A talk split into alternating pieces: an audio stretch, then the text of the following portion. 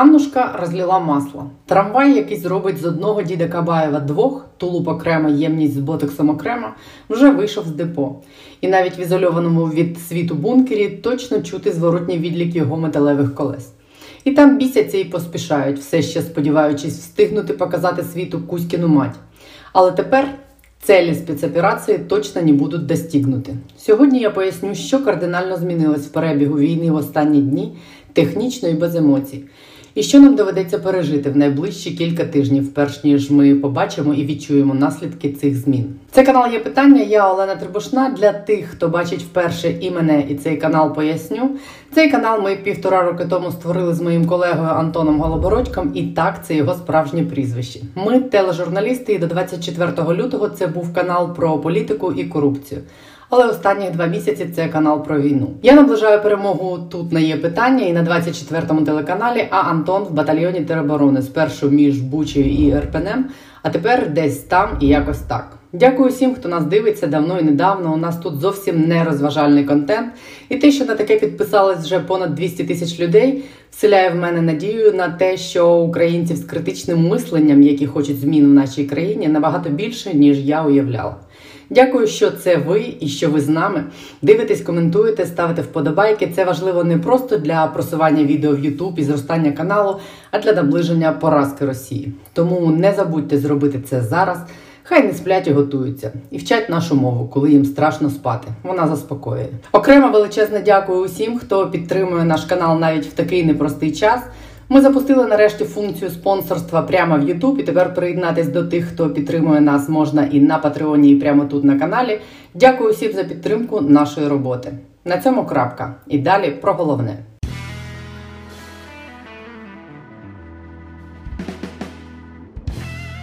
Останніх кілька днів увійдуть в історію як переламний момент цієї війни.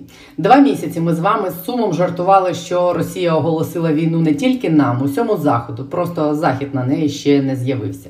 В ці дні захід з'явився і оголосив спецоперацію по ліквідації другої армії світу і правлячого режиму в Росії. Що відбулось?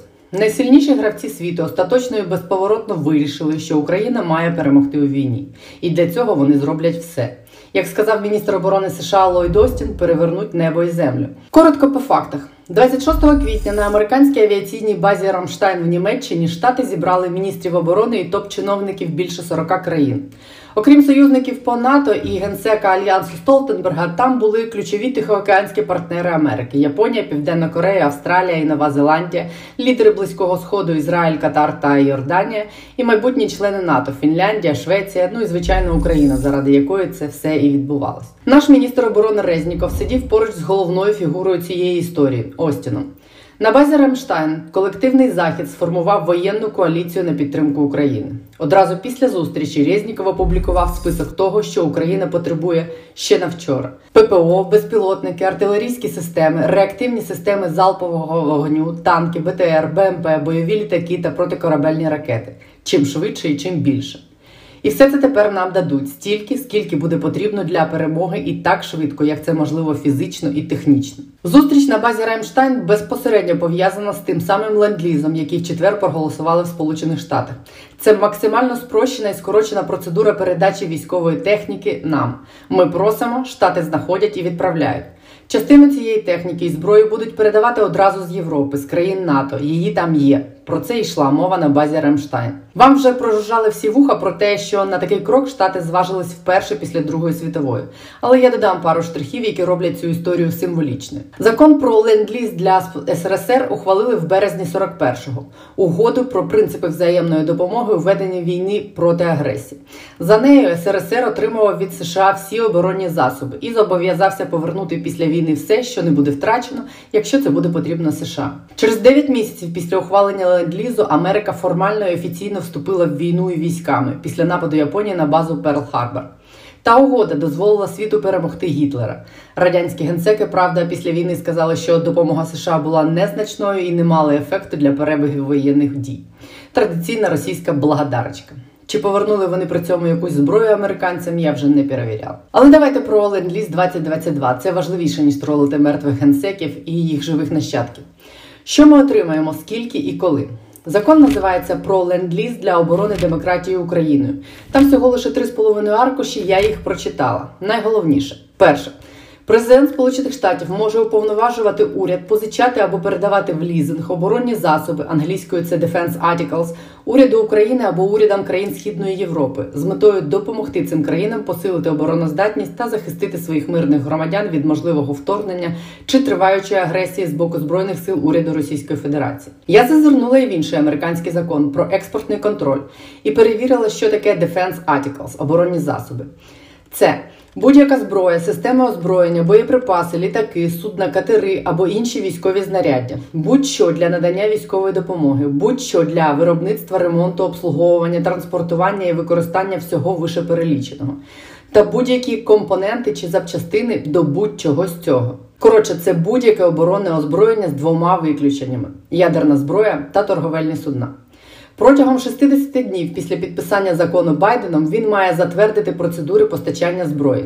Думаю, все це станеться максимально швидко, і цифра 60 днів не має нас лякати. Крім ленд-лізу, Байден виділив цього тижня додатково ще 20 мільярдів на зброю для України. Підкреслюю, це крім ленд-лізу.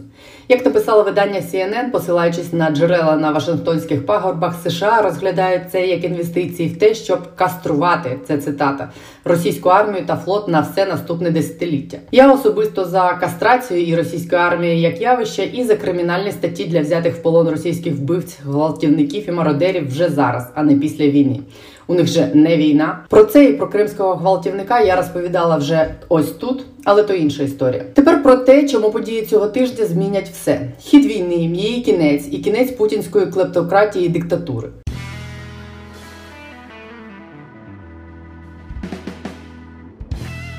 Війна сухою мовою це зіткнення військових спроможностей воюючих армій. Ця спроможність вимірюється цілком конкретними речами. Це військові доктрини сторін, організація дій військових підрозділів, якість, кількість і підготовка особового складу, підготовленість і компетентність командування і озброєння.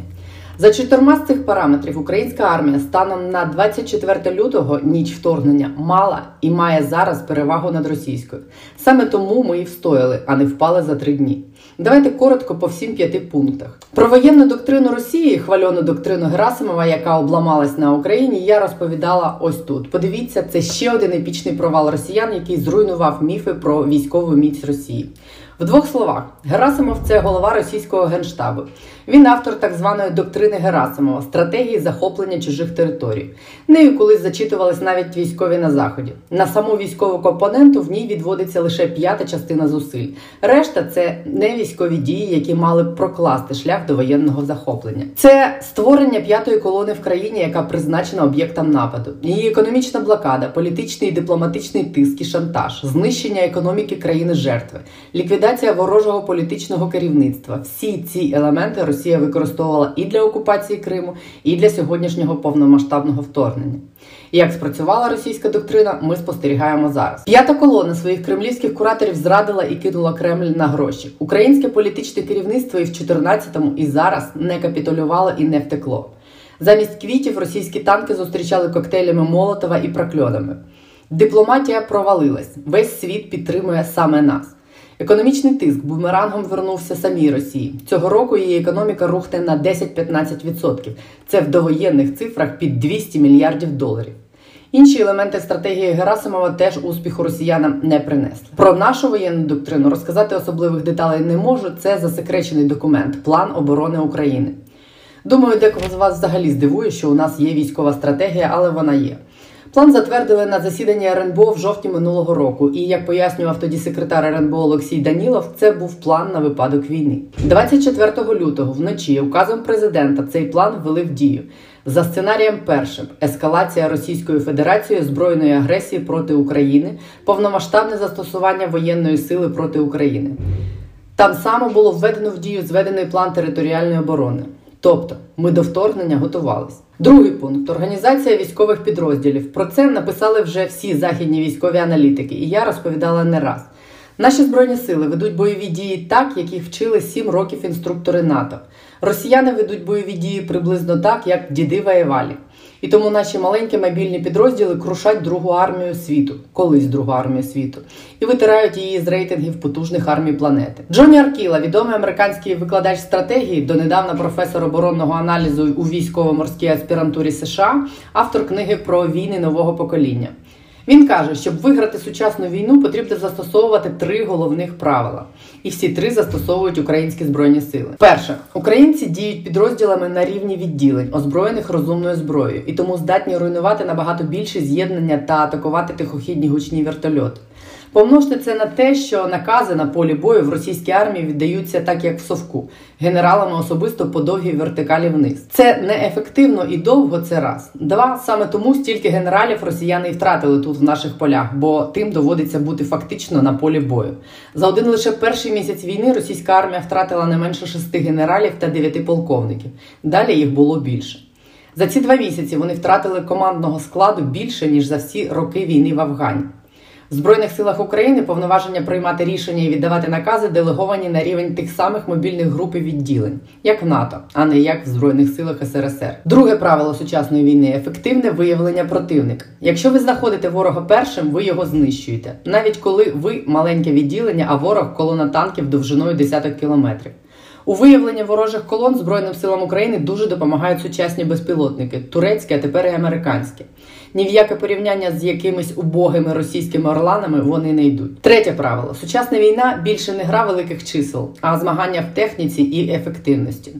Приклад того, як це вміють наші збройні сили, техніка знищення тих самих російських колон.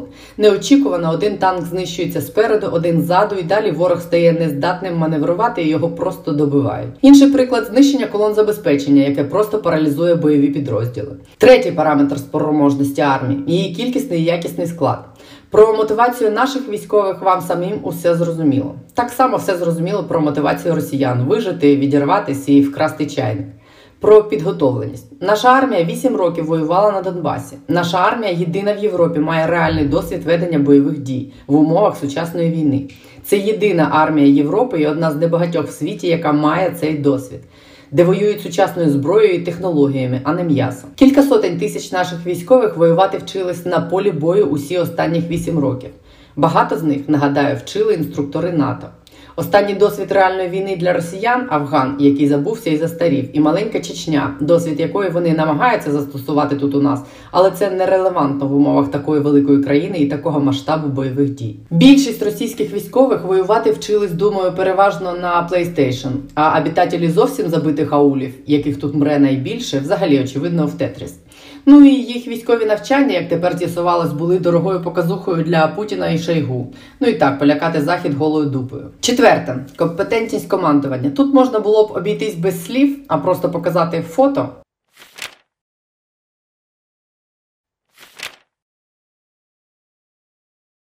Але я скажу все ж два слова. Про бойового генерала Залужного пишуть в захваті на заході. Американське видання Політико пару тижнів тому нагадаю вийшло з розкішною статтею з назвою Український залізний генерал. Її автор поставив залужного в один ряд з легендарними американськими командувачами Норманом Шварцкопом на прізвище штурмуючий Норман, який керував американськими військами під час війни у Перській затоці і Девідом Петреусом, який керував військовими діями Сполучених Штатів в Іраку і отримав прізвисько Король Девід. Про стратегію залужного ми вже якось говорили за ось цим посиланням. Російською так званою спецоперацією командує хто попала, як кажуть, хто ще не спав з невестою. Їх міністр оборони Шайгу піввійни пролежав чи то з інфарктом, чи то під боком у жінки. А командувачі після ганебного провалу першого плану і втечі з під Києва через місяць після початку триденної кампанії командувати російською армією в Україні поставили сирійського м'ясника Дворнікова. Він мав забезпечити координацію усіх армій, які Росія кинула сюди в Україну, бо воювали вони хто в ліс, хто по дрова і погано координувались. Але м'ясник теж не впорався. На 65-й день війни і за тиждень до Дня Побєдобєсія у росіян немає воєнних здобутків, якими вони могли б хизуватись на параді. Це раз. Понад 20 тисяч трупів в морзі Ростова, найбільшому морзі Росії. Туди звозять двохсотих з України. Як розповідають російські військові журналісти, там хаос через кількість трупів. Цього тижня командувати прислали першого після Путіна, очільника генштабу Герасимова. Російські змі стверджують, що Герасимов вже прибув в пункт управління військами Росії в районі Ізюма. Вже б відправили його одразу в Чорнобаївку. Посада Герасимова передбачає командування операціями стратегічного рівня, а не оперативно-тактичного. І те, що він в полі, з одного боку, це каже про те, наскільки Кремлю потрібна хоч якась перемога, з іншого, це каже про те, наскільки погані справи, що нач генштаба, топовому керівнику армії, особисто доводиться йти командувати на полі бою. Нагадаю ще раз, це той самий Герасимов, який написав російську воєнну доктрину про те, як легко і ефективно захоплювати чужі території. І тепер він особисто приїхав отримати попиці квітами на територію, яку планував легко завоювати. Не здивуюсь, якщо якраз через провал хвальоної доктрини Герасимова Кремль сюди його і зіслав, виправляти його ж власні помилки. Не вмієш працювати головою, вали працюй руками, піднос патрони. Ну, не дослівно так, але уявляю, що суть розмови могла бути близькою до такого. Ось це була дещо спрощена картина того, хто і з ким прийшов воювати, яка пояснює провали Кремля і крах переможних планів Путіна. Нарешті пункт п'ятий зброя. Це єдиний компонент військової спроможності армії, де ми відверто поступались росіянам. І саме в цьому критичному місці цього тижня відбувся злам, який і за цим параметром поставить нас ні не в рівні умови з російською армією, а дасть вирішальну перевагу вирішально для нашої перемоги і для поразки Росії. І це розуміють всі. Ми, Захід, а відтепер і сама Росія. Вона приречена як мінімум на смерть свого нового Гітлера, як максимум немає меж варіантам найгірших сценаріїв майбутнього цієї недоімперії.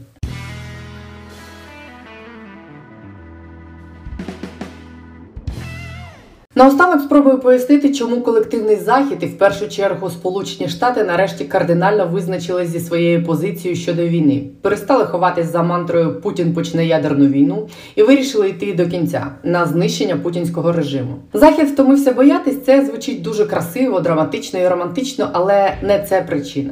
Я не вірю в романтизм прагматичних політиків. За цим романтизмом стоять цілком об'єктивні аргументи, величезна підготовка і впевненість в кінцевому результаті. А не оце російське все йде по плану, просто ми все время міняємо план. Це ми з вами довго запрягаємо, але швидко їдемо. А американці ще довше, але наверняка. Про перший фактор, який переконав американців в тому, що Росію можна перемогти, сказано вже сто разів, але я повторю. Штати відверто боялись війни, сліпо переоцінили спроможність російської армії та пропонували вивести Зеленського з країни. За перших кілька тижнів війни вони на власні очі побачили, що помилялись в оцінках, прогнозах і ставках. Очі їм відкрили порядку пріоритету, на мою суб'єктивну оцінку, Збройні сили України, рішучість українського народу, не втеча Зеленського і ефективність наших топ-посадовців, особливо на дипломатичному фронті. І, звичайно, Буча, Ірпінь, Бородянка, Ворзель, Гастомель, Чернігів, Маріуполь. Цей жах став холодним душем для світу, який не хотів проблем і виходити з зони комфорту. Братські могили у центрі Європи в 21 столітті змусили їх. Тисячі, тисячі, тисячі невинних жінок, чоловіків і дітей, їхні родини заплатили найвищу ціну за те, щоб захід прокинувся, втомився боятись і вирішив рятувати решту. Це звучить страшно, але ми будемо жити саме тому, що жахливою смертю померли усі вони і країна буде існувати тому, що не буде існувати їх. Наші збройні сили своєю ефективністю переконали найвпливовіших західних лідерів в тому, що друга армія світу мильна бульбашка, що варварську Росію, яка загрожує всім, варварську Росію Путіна можна виснажити і нейтралізувати. Що даремно вони вибачались, закинути Байденом Путін більше не може залишатись при владі. Що треба зробити це зараз або ніколи. І відбулось дещо ще. Цього тижня стало очевидно, що Захід перестав боятись того, чого боявся останніх 15 років. З Мюнхенської конференції, де Путін пообіцяв світу показати Пуськіну мать, початку ядерної війни. В Мюнхені Путін сказав, що світ більше не буде однополярним, що НАТО його дістало, і що тепер другим полюсом сили у світі буде його Росія.